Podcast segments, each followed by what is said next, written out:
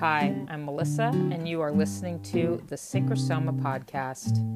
Learn about archetypal somatics, a new modality for working deeply with symbol and soul through Soma. You can find a lot of info about courses and coaching with me in the show notes of each episode. Find me at synchrosoma at gmail.com and at synchrosoma.com. Now let's dive in. Guess what? It's finally coming together, the heart path. I have been working on this course for a couple years now and the the the data is so important, so timely, so important in a world where we're kind of polarized and having difficulty with what heart is, how to do it, and how it helps us to guide our entire life. So, if you want to connect with me um, and hear about that, we're probably starting in the fall, and it's going to be an intensive course for at least a couple weeks. Lots of materials and recordings and data for you to take with you and get on the heart path for good. This is not going to be a very in depth history of somatics, but I feel like it's time and it's pretty important to lay down some foundational understanding because it keeps coming up, you know, in the collective. Somatics as a path is very, very up right now for, I mean, it keeps coming into all different uh, streams, and I think that's fi- it's like finally, you know, that we are considering sensation, feeling, body, and where things get stored in body. Somatics is is the way to really get some full integration. We we just can't do it through talking or mind.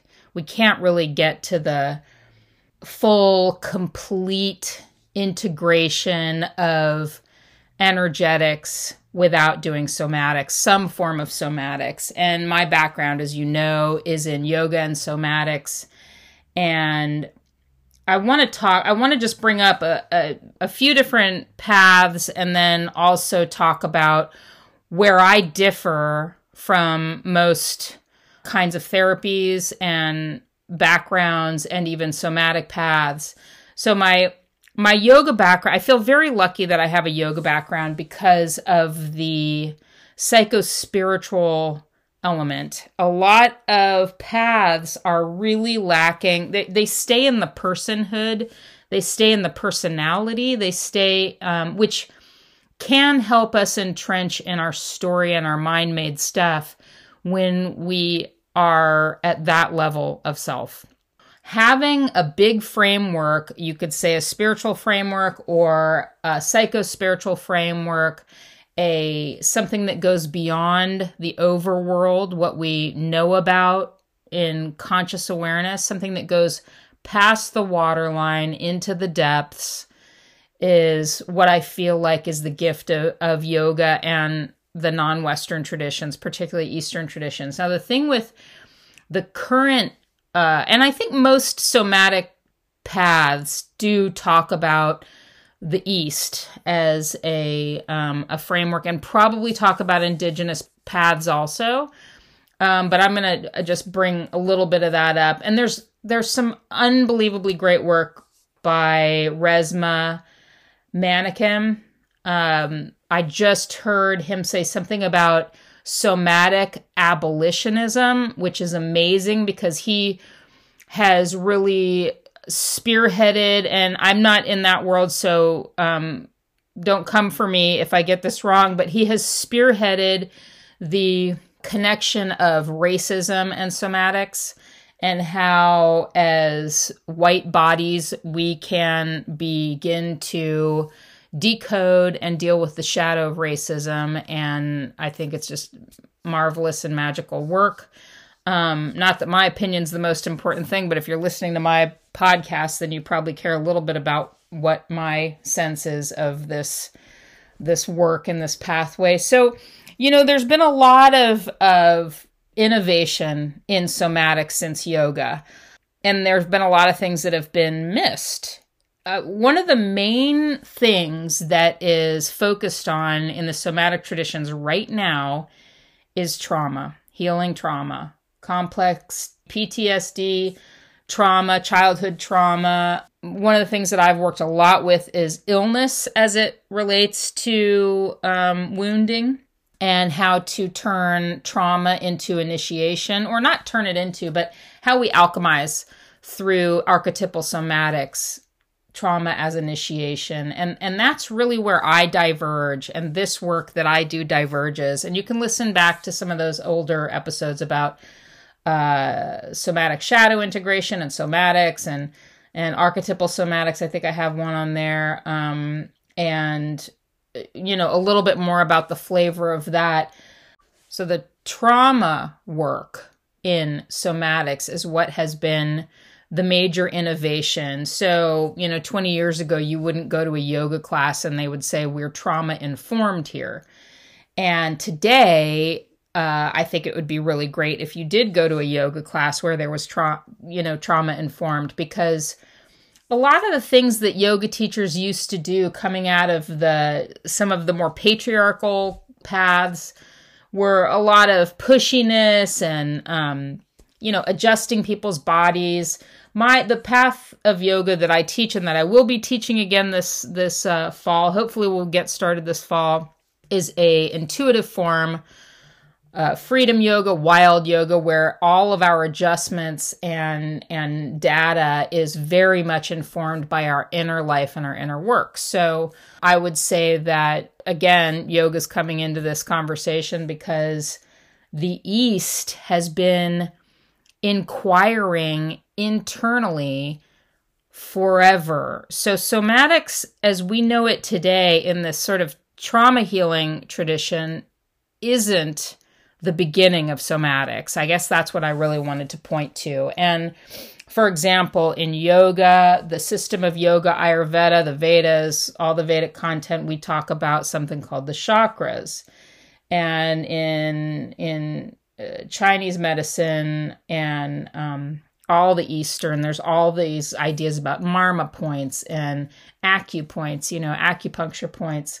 The energetics have been well mapped and understood and felt and inquired and worked with uh, through these traditions and the awareness of illness and any kind of issue being not physical but trauma in all kinds of levels has been well known about and worked with in the ayurveda and the chinese medicine traditions so this is this is well well established, you know, and then people like Ida Rolf and oh, there's just been so many schools, you know, since the 70s kind of innovating on yoga and uh, these Eastern traditions meditation that that really took this in kind of a Western attitude about body and somatics that I need to fix something or heal something. And no offense to Rolfing or body work or anything like that. That's not what I'm.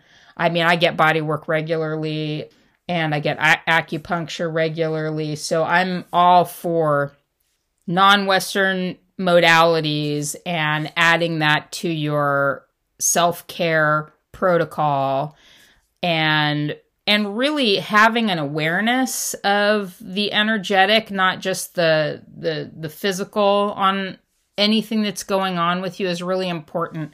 You know that's something that comes out of the east and out of somatics today that is brought forward is that something is can get stuck in your body. If you've had any kind of traumatic thing happen to you if you've had any kind of break in your development, if you've been interrupted in development in some way. And I would say, honestly, you know, being somebody from the West, being a Westerner, and living under the kind of gross capitalism that we live under is pretty traumatic. Um, what we see and what we go through and what's going on in the environment can be pretty traumatic. one of the reasons why I live pretty close to nature and I even grew up really close to nature. You wouldn't maybe think that because I grew up in Southern California and Los Angeles, but Los Angeles is like some of the greatest wilderness. We, we, I mean, you basically live outside in Southern California, and the ocean is the biggest wilderness there is. So, I've oh, I've spent my entire life really close to nature, and I feel really lucky for that. So, I've talked before about how archetypal somatics is different than a lot of modalities because my focus is not on healing. And in fact, I think there's a lot of shadow inside of that idea that my wound is not right and I should make it better. Um, sometimes we need to go into the wound, and so that's why I sometimes call this work the way of the wound. We want our wound. We want to we want to connect with it and contact it and talk to it and learn from it and companion our wound, so that we get the karma of that. Whatever, wherever it's here, I want to know it in other words. I want to really be able to know my wound and my pain so I can move forward with it integrated, not by getting rid of it or healing it. I see this also in the in the like biohacking and longevity community like it's the new orthorexia to just want to biohack everything and make everything better and live forever and you know there's something very western about this this thing of not being in the present moment, but somehow being my best all the time or getting better or you know, all you have to do is listen to a biohacking person talk and you can feel and sense the shadow around illness that that it's always bad like it's never okay. And it's ableism. It's just simply ableism to believe that being well and being somehow 100% perfect all the time or you know anti-aging all these attitudes are they're pretty ableist. So the archetypal part of somatics in the work that i teach comes out of cross-cultural traditions that are really have been about liminal awareness and being in the limen and expanding the threshold and uh, you can look for my my next newsletter. Hopefully we'll have a lot i've been writing a lot about expanding the threshold. And so the work that i'm teaching i would not say healing or healing trauma or trauma work is the most important thing. In fact i think that kind of can have a something's wrong with me. Like as if my trauma or my wound is the problem that needs fixing. I I don't I do not subscribe to that linear attitude at all. I'm in a circle. Listen to time as a circle.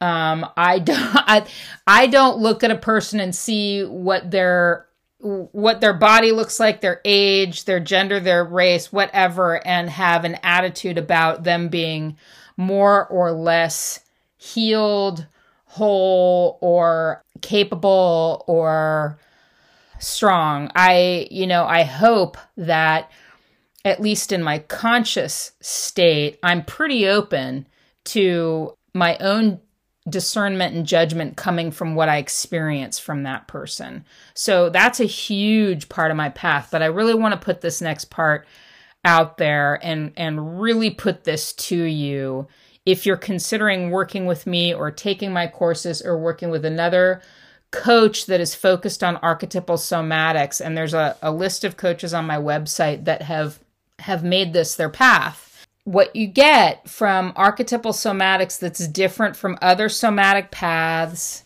and and also other talk therapy paths that are focused a lot on on the symbolic realms and and are good at going deeper past the personal self is that sometimes I call this sorcery school or magic school because I'm interested in way more than healing in quotes or getting better or trying to be uh, up to normal or up to par or getting through life and healing my past or any of that kind of stuff There is so, that is such a limitation to believe that this is a difficult world and we're supposed to survive it and heal our PTSD. There is so much more. And in fact, you can have PTSD and still learn to use magic and learn to manipulate the the your reality into a, an expanded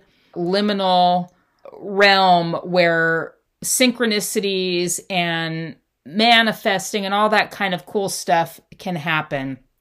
You don't have to be well. You don't have to be able. You don't have to be meant. You don't have to heal your trauma. You can be working with your allies that are part of your body, soma, archetypal forces. You can be the container and the host of your reality. You can be working with the symbols.